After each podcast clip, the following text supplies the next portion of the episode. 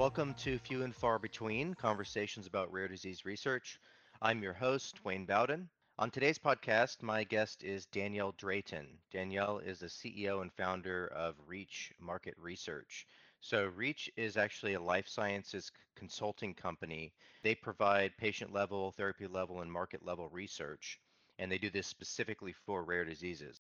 Danielle founded Reach uh, first and foremost because she was actually affected by a rare disease within her own family but also because she saw that there was a big hole in the information sphere when it comes to rare diseases. And she really wanted to fill that hole and make sure that rare disease market insights are delivered in a fast and easy consume format for her clients. So Danielle has a little over 14 years of experience as a senior researcher and executive in the life sciences industry. Before starting Reach Market Research, Danielle was EVP at Decision Resources Group, or DRG, which is another life sciences consulting company not specifically targeting rare diseases. Danielle holds a Bachelor's of Science in Microbiology and Immunology from the University of Miami and a PhD in Immunology from Yale University. In this episode, we talked about the genesis of REACH and what it is doing now to educate the market and what it plans to do in the future. We talk about the heterogeneity of rare diseases and why that makes Reach's mission so challenging and yet so important. And we also talk about how more information about rare diseases can help us to actually run faster, more efficient clinical trials. So it's a very intriguing conversation. I hope that you all enjoy it. And without further delay, here is Danielle Drayton.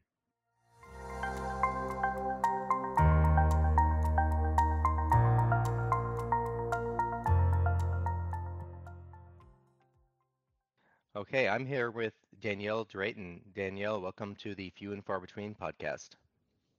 Oh, great. Thanks for having me.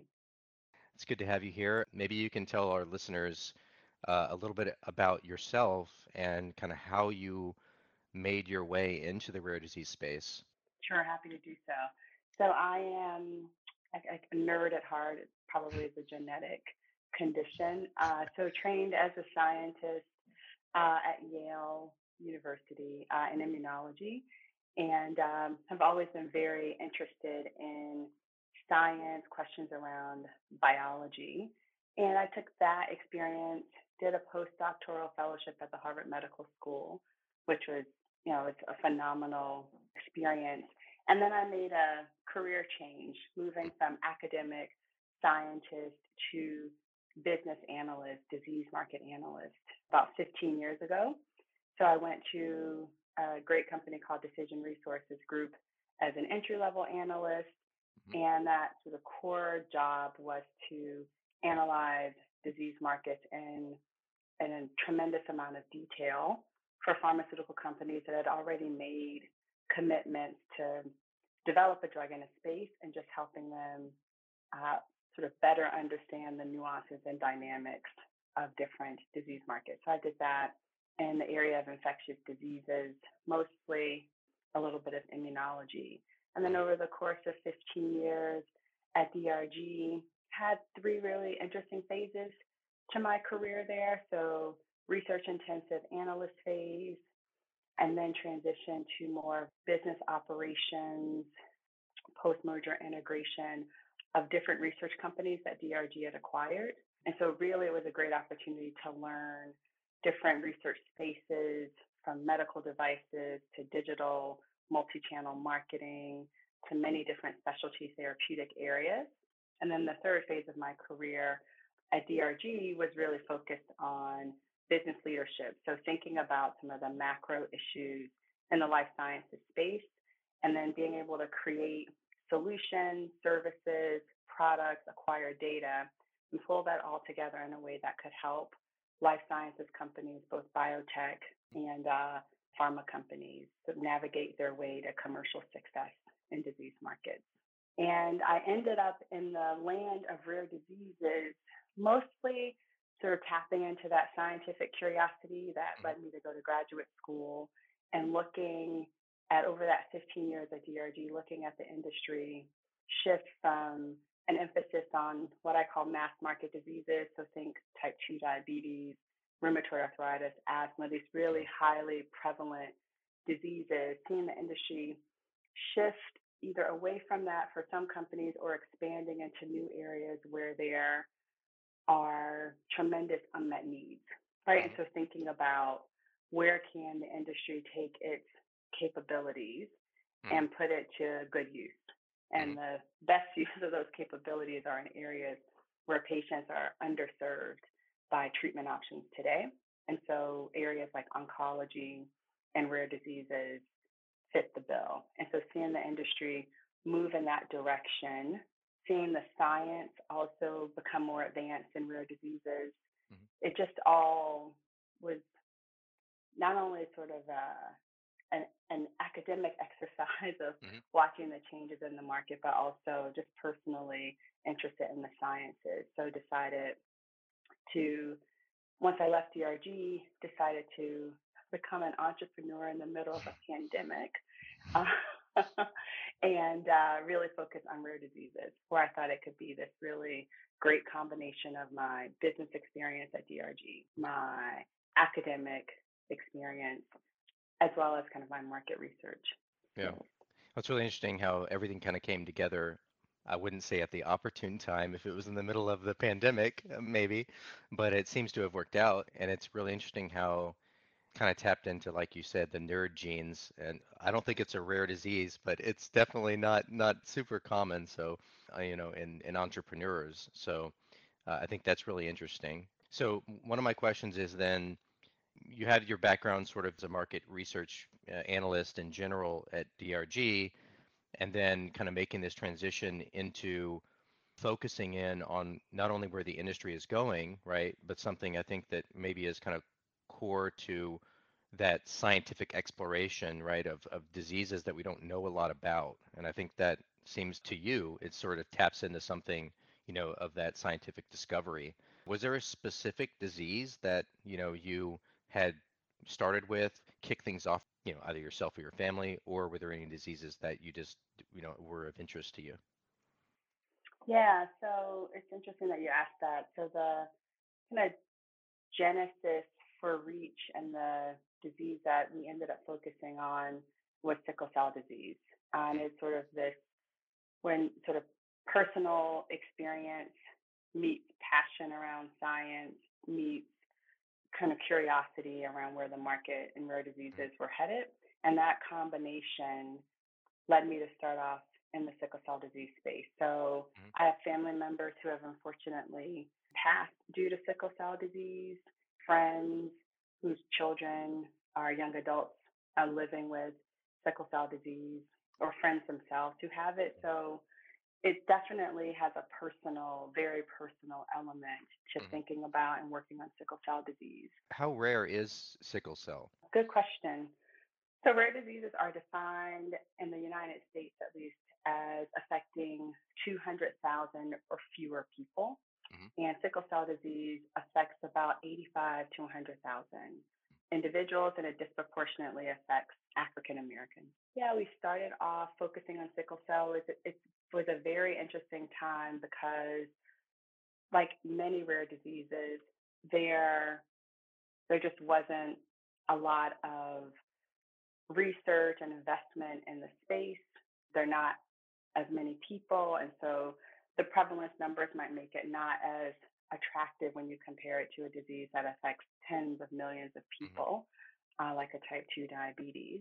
But what was really interesting, what is really interesting about the space is the science. The science, there are advances in science.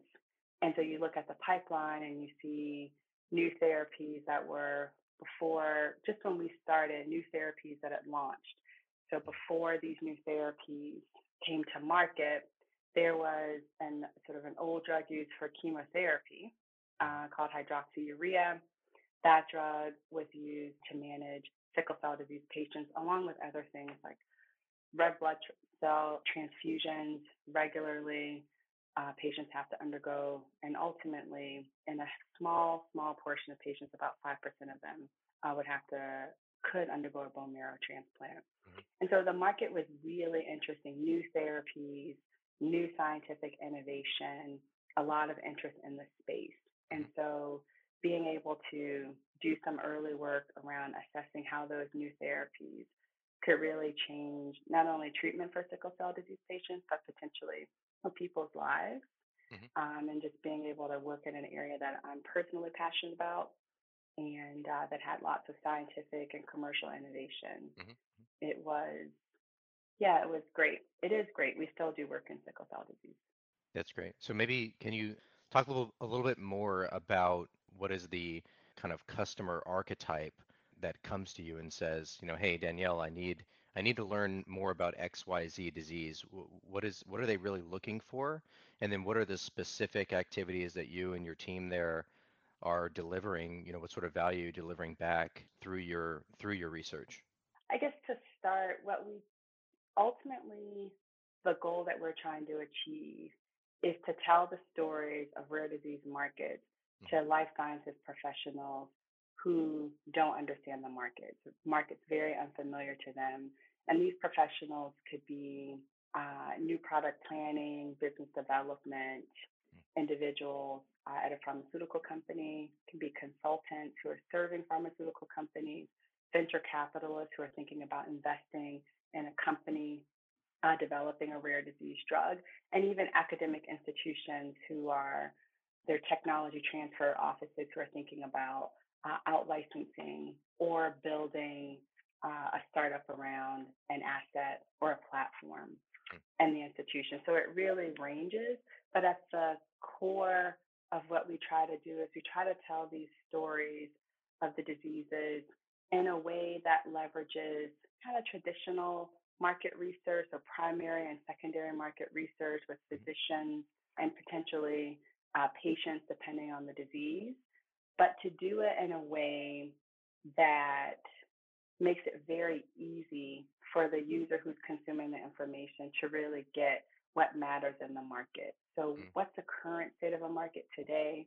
And then what what does it look like in the future and what are some of the forces in the market that could impact in, impact market dynamics. So ultimately it's the provision of what we call just-in-time data and analyses Mhm. on rare disease conditions. And as one of our clients put it, thought it was so great. It's the uh, being a flashlight in a cave of darkness. So the customers that we work with, the life sciences professionals that we work with, these are folks who are interested in a market, but they just don't know where to start. They don't understand the disease. They don't understand the market dynamics, and they want to be informed. And so our job is to create these insight stories that are very short and pithy, concentrated insights Mhm. on what you need to know just as you are going on an adventure Yeah. of exploring a rare disease market. Yeah, I like that when I was reading about, you know, how you guys put together these stories, right? Because you use the word stories, and I think that's an important word, right? Because, you know, when people picture a market analysis, uh, you know, the, the picture is, you know, like a big binder with 3,500 pages, and, you know, you have charts and data, and God knows how how how are you gonna like make sense of that? But what it sounds like what you guys are doing is really more along the lines of just figuring out what's the questions that they're trying to answer and then putting it in a in a format that's really easy for people to understand. And I assume it actually reads like a story, right? Where like you have Mhm. the patient epidemiology and then you're zooming into, you know, those patients in those regions, how are they being treated? How are they, you know, who are they seeing? How, what is their life like? And then potentially then uh, maybe there's more information you can talk about there, but it's, you know, kind of understanding that patient, understanding their treatment paradigm, you know, in the locations that they are, and then from there, then making the the jump to, well, then where might there be some market opportunities, you know, within within those within that patient population? Is that roughly right? Yeah, that's that's right. You, you totally got it. And I think the key, at least how we think about it, is how do we put together a more modern and fresh way of Mm, thinking about rare disease market and presenting that mhm, information. So it's not sufficient so it's necessary to have as much data and information as possible, but it is absolutely not sufficient to create the equivalent of a doorstop or a paperweight in a 200, 3, 4, 500 page report, which mhm, is just a consolidation of a lot of information in one place. Mm-hmm. And it's also not sufficient to have a database or a bunch of databases with lots of information in it that you can self serve. I'm a firm believer that information is something wholly different than mm. insight. And so the value of trying to tell the story of these rare disease patients and the market is really getting to the heart of what the issues are mm-hmm. and sharing the information in a highly visual, narrative way. So not only the in, the person who's consuming the information kind of gets it, they have this moment where they say, "Okay, I I understand what this market is about, and I understand these are the questions I need to be asking." Mm-hmm. But the power of stories is that they get propagated, right? You learn, you take the story on, but then you tell it to others.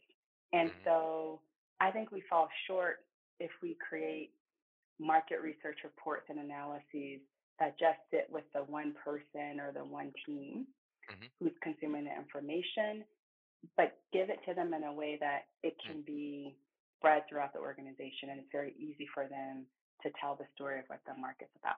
Yeah, it's it's transferable and it allows it allows them to share that information among their colleagues without forcing them to also read a 3,500 page report.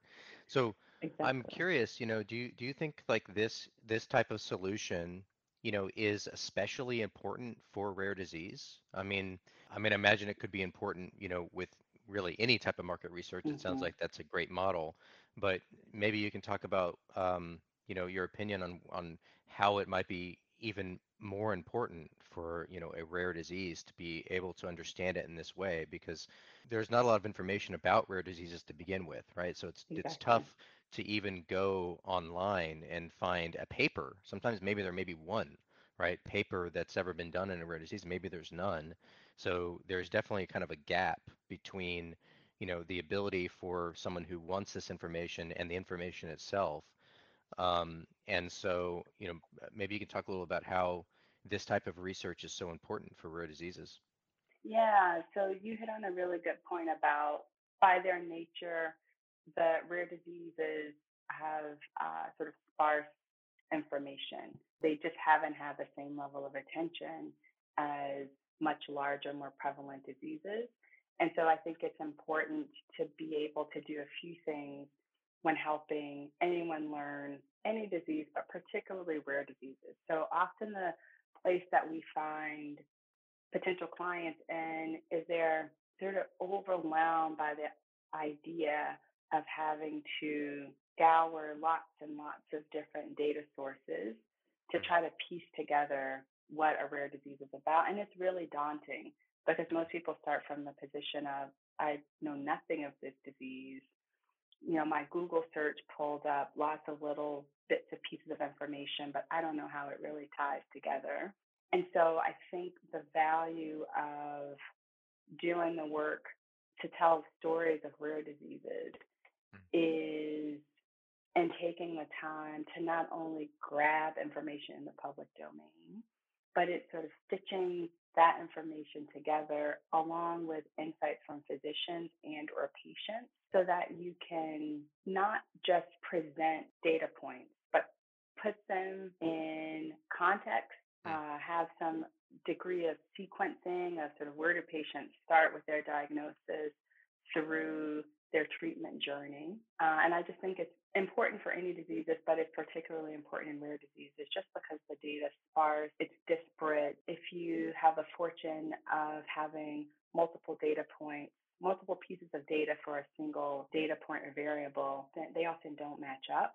And so then how do you how do you pick you know the the epidemiology number is it two out of a hundred thousand patients uh, prevalence? Is it 20 out of a hundred thousand? And so i think the time that we spend working in rare disease markets sort of honing the skills of how do you tell the story of these diseases is really valuable because we're never starting from scratch.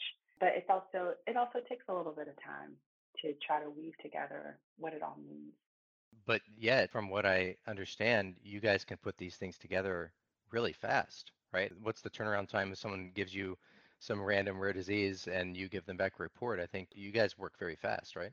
We do work very quickly. We can create one of these rare disease insight stories mm-hmm. in uh, 14 days. And the approach there is something we call layering.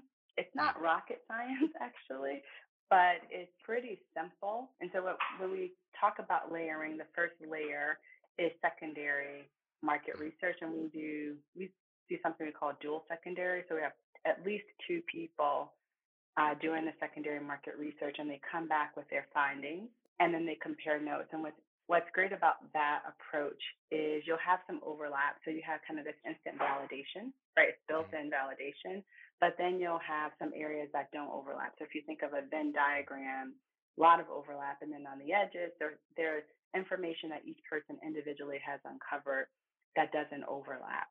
Well, it's in those non overlapping areas that you've basically broadened your reach in terms of the information that you've gathered. So you start painting the picture right away. And that's one of the most important things is from the minute we are doing research, we are sketching out the story. We're hmm. sketching, we're getting the kind of the shape of it. Think of a mm-hmm. pencil sketch, right? You're sort of sketching it out. Uh, and it's a pencil because you're erasing as you go, right? The more you learn, there's more mm-hmm. detail and nuance. And so it's that first layer of dual secondary research can get you pretty good, a good sketch. And mm-hmm. then there's the next layer of validating that with some primary market research with physicians who specialize in treating the rare disease. And so in that, you're validating what you've got in secondary You've got a lot of questions that have come up, so you're trying to get some answers to those questions. And in those primary market research interviews, you're learning new things. And so you've got this really interesting layer now of secondary data, physician insights, new physician insights that you might then put on another layer of secondary to try to see what the literature has to offer. Often, when you talk to physicians too, they'll point you to a paper or set of research to look at. And then after you've that secondary, that second layer of secondary, then you're usually in a position where you can do some primary, quantitative primary market research. So these are mm-hmm. surveys of physicians. And so we have partners that we work with where we can turn the surveys around uh, in as little as 24 hours. Wow. So you have that quantitative mm-hmm. information. Mm-hmm. And so now you're, you've sketched out what the market's about, the topics mm-hmm. that you talked about, so epidemiology, current and emerging treatments, value and access considerations, which are things you should be thinking about early. And then we've got all along the way of these layers, we're sketching, we're erasing, we're adding detail, we're filling in this story. And then at the end of that, you stitch it all together with a narrative, highly visual format. And there you are in as little as 10 pages, you, the reader, will mm-hmm. have a really great sense of what the market is about. And more, most importantly, you'll understand enough so that you know what questions you might need to be asking for your next round of research. Mm. And so that flashlight in a cave of darkness, you know, we're the light and you know more. You know more reading one of our stories than you did mm-hmm. just a few weeks yeah. before. You're illuminated. You are illuminated. yeah. No, I, I like I, I love the process, but I still think it's amazing that you can do it so quickly, which is obviously great for your clients because they're aching to to learn more so that they can make decisions around what they want to do in each disease. I'm curious, what is the toughest rare disease you've worked on? The Mm. listeners will know that there's between 6,000 and 7,000, somewhere around that number, of rare diseases. And I think your model is that someone could come to you with any one of those 7,000, right? They could say, That's you know, I want, yeah, go look at number 5,491. And you're That's like, right. okay, I've, I've never heard of that, but let's go, let's go learn, you know? Um, Yeah. or maybe you know them all because you have them all listed on your board. But yeah, w- w- can you name one that was especially challenging or like just odd or or even one that uh, that maybe you just learned something that was completely unexpected? Yeah, it's not an odd one. Oh gosh, there's so many. So something I think most people are familiar with is achondroplasia, which is dwarfism. That is a really interesting. Very familiar with um, that. My my mother thought I was a dwarf until I was, you know, 12 years old, and I, I got oh, really? growth and spurt. Then you shot up. Yeah. Sometimes I look at my son and I'm like, hmm, I'm wondering here. Gotta no, check that. yeah, exactly. It's a slower on the growth curve. so that was an interesting one, just because the number of people you know affected is so small. No pun intended. That was not intentional. Um, Sorry for the fellow dwarfs listening. It's uh, it's the the figure of speech.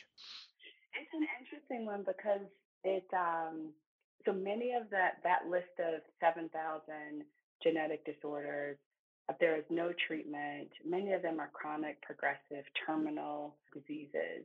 And dwarfism is interesting because there are growth hormone therapies that are used.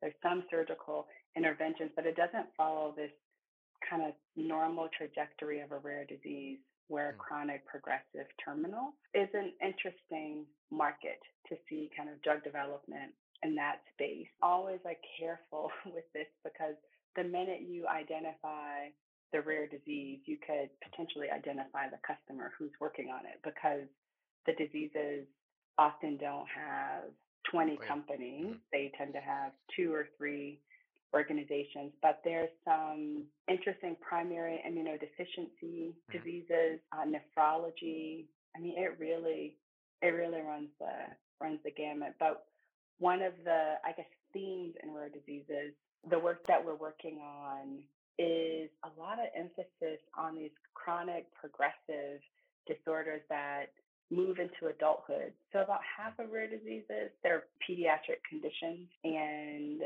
they can be terminal in nature. But then you have a subset of rare diseases where the, it goes into adulthood. So the patient lives until age 40, 50, some instances 60 with the disease. And so when I look at the work that we've been doing, we've been getting a lot of kind of interest in that chronic progressive into adulthood genetic disorders. hmm This is a, a selfish curiosity because, as you know, our company runs clinical trials, and we do we do that in in rare diseases. Well, not only in rare diseases, but a lot of the things we do are in rare diseases. I mean, is there any insights that you know a company like ours might be able to use, you know, from the from the market? You know, how how could we potentially use some of those insights that you're uncovering through your type of research to broaden our understanding both in the US but also around the world? Because a lot of times we, you know, we operate around the, I'm curious, is uh do you do a lot of research outside of the US or is it primarily inside of the US? Oh, we do. We generally cover U.S. and the five major European markets. Sometimes Japan work, but the core is U.S. plus EU5. We can do work in other areas, but yeah, our sort of sweet spot and where yeah. people tend to start is in those markets. In terms of CROs and the type of work that we do, so I think one of the important areas is basically the epidemiology, right? So Mhm. how many, what's the prevalence of the disease? So how many people uh, have the disease? That, that's always an important starting point. I think the other piece that could, that is helpful is understanding the products, companies, and drug development. So who else Mhm. is developing a therapy for a particular rare Mhm. disease? That's more from a, I guess for you guys, like a business development Mhm. uh, standpoint. Or it also could be from a competitive understanding, right? Because I assume if you're looking into the treatment options, you're probably also getting visibility into what studies, you know, are out there, or maybe the KOLs and docs that you're talking to um, are talking about, you know, new products that are also coming, you know, into the clinic from the research perspective. So investigational products that might be coming into the clinic. So you're getting some exactly. visibility into that. I think the other thing, when I think about companies doing clinical trials in rare diseases, the challenge isn't only finding patients, right? That's a that's a big one. Finding them, enrolling them, but it becomes increasingly challenging when you have a high density of drugs in development in sort of in clinical development because patients become less and less available because they're participating in five other trials going Mhm. on. And so then you're trying to recruit patients for trial number six, and Mhm. you're recruiting in a patient population where there are 25,000 people in the United States. It just becomes more and more challenging if there's simultaneous clinical studies going on. Mhm. And so Mhm. understanding what the sort of clinical landscape looks like in terms of uh, trials, who's developing trials, what the what the enrollment looks like. I think it's really important for thinking about feasibility. And I would separate too between identification and enrollment because it's one thing to hmm find them, but then you have getting them into the trial is a whole nother story. But maybe we'll save that for another conversation. But one of the things I wanted to kind of dig in on is the diagnostic piece of it. So, and I'm sure maybe this is some somewhere that you can offer some insights or maybe some experiences that are interesting. But you know, what we've found is that you know, so often it's just that these rare diseases, like you mentioned, if especially if they follow sort of a typical path where it's more like, you know, it's more progressive, that a lot of patients, you know, may not know that they have the disease, or doctors mm-hmm. may be seeing patients that have it and they think it's something else, and then only later it's found that it's actually, you know, this disease. So, and sometimes I, I think I read this, the average time to diagnosis for, you know, any given rare disease could range from like six months to like 16 years, right? So it's crazy. So any uh, special experiences you can share, like where maybe you looked into this disease and you found that, wow, you know, we thought that we were going here, but when we initially sketched, like you you were talking about your layered, your layered hmm approach, right, where you sort of first sketch from the from the secondary research, kind of sketch out the outlines, and then you put in all the color with more primary research. I'm sure this has happened. Maybe you can talk about a time where you sketched something out from the secondary research, and then when you went to go confirm it with primary, you, you realized, wow, like this is way bigger or maybe way smaller than what you thought it was. Yeah, we've done some. So there's an interesting. It's a renal disorder. We've done some work in it, and it's called Alport syndrome, and it's a disease. It's a genetic disease. It disproportionately term phenotypically affects men. So the men present early with pretty severe disease. And so by the age of like 30 to 40, the majority of men have kidney failure and they need uh, kidney transplant. Then women are carriers of the gene and they have the disease, but it's a much more, the phenotype of it is much less severe and the onset of more, some of the kidney failure Mhm. issues comes much later in life. And what's interesting is if you look at the literature, there's this enormous amount of focus on the male population. Mhm. Um, with a specific genotype. And women are sort of thought of as just carriers. They Mhm. they have the gene, they carry it, they pass it on to their sons, but they are affected too. And you know, talking to physicians, clinicians, you definitely see it's underdiagnosed in women because they don't present with the very severe form, and it's thought of as a disease of men. And so when you start looking at the prevalence data in the literature, trying to see what you can glean from real world insurance claims data in the US, Mhm. and you look at what you hear from physicians, it is very clear that the disease is underdiagnosed because there's a lack of awareness around it, but then also underdiagnosed because those who are aware of it think it's a disease of men. And so, by our own kind of analysis, it's pretty Mhm. clear that the the numbers that are reported in the literature are Mhm. underestimating uh, that really patient population. Yeah, Yeah. it's really interesting. We do a lot of things in nephrology too. Um, we haven't done Alport. We've done, you know, all of the CKDs, and I'm sure that, you hmm know, it manifests as CKD, but then they It does. realize later, right, that it's actually uh, a different genetic condition. That's really interesting. Whereas sort of focus on the male population, but it turns out that that there should be equal focus on the on the female population as well. Absolutely. You know, what what advice would you have for those, you know, life sciences companies who are initially kind of looking at a rare disease market but don't know anything about it? I mean, what's maybe some advice you could direct them to uh, to think about?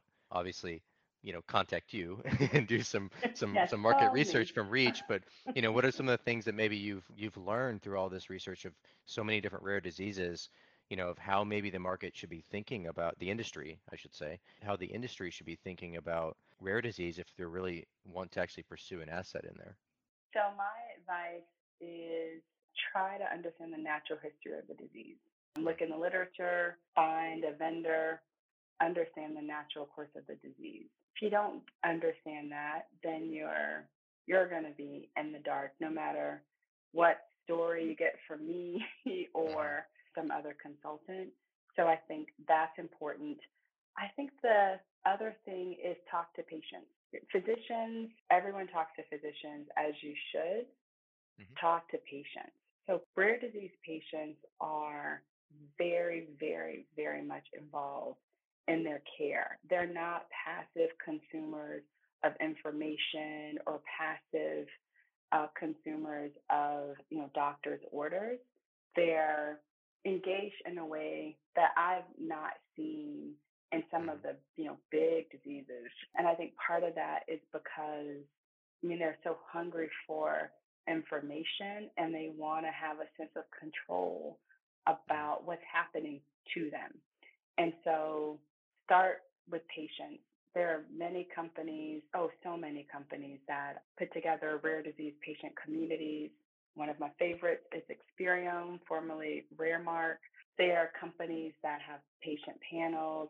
Lots of patients are very, there's a group of sort of high visibility patient influencers, you know, in social media and the public domain we found just reaching out, picking up the phone, sending an email, and just reaching out to them, mm-hmm. you get a very positive response. And so oh, wow. I think that people want, they want to talk, they want to share their experience with the diseases. And in those conversations, there's a lot of nuance that you get around what it's like to live with the disease.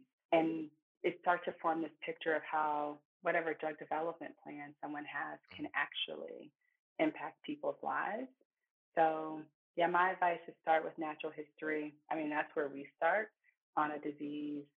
Talk to patients, talk to physicians, but it's patients and uh, natural history. Yeah, and then the natural history piece is well, the patient piece is obviously extremely important. The natural history piece is both important and I would say a little bit difficult, right? Because of the heterogeneity of the of the population mm-hmm. itself. And so I think that's really why it is so important is because you may think that you're going after you know one piece but you know how are you going to find patients in, in that specific stage of their life cycle uh, and sometimes you can't or, or sometimes you just you can't get enough of them to, to look at in one point in time and you have to you know target a broader segment but when you do that like you said you have to understand that what you're targeting is a broader segment of a disease that's changing over time and so I think that's what, like what you're saying, the talking to the patients piece. If you kind of use that framework when you're talking to patients to understand what stage of the disease are they in, you can really start to add that color, you know, to the different, you know, to different uh, parts of the of the history. So I think those are all really good, really good recommendations. So I think we should work together on the next trial. You can help us, uh, yeah, you can help us on the epidemiology piece because it is, it's it's so important, and on the treatment piece as well because uh, we need to know all of those things in order to accurately, you know, plan for how to find these patients uh, in the remote, most re- remote and non-remote parts of the world. Well, I am here. We are here. Reach out to us, pun intended. So, for the listeners, uh, how can they reach you? How can they get in touch with you, and how can they learn more about Reach Market Research? So our website is reachmr.com and folks can reach out to me directly. I think LinkedIn is probably the easiest way, but also I can send a general note that the whole team will receive at info at reachmr.com.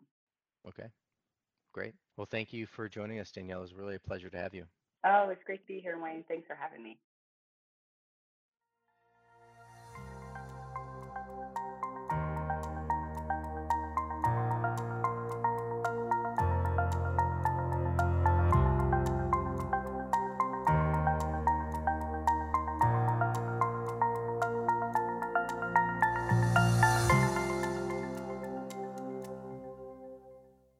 If you enjoyed this podcast or have suggestions for future episodes and how we can make it better, please get in touch with us. You can email us at fewandfarbetween at biorasi.com or contact us at our website at biorasi.com.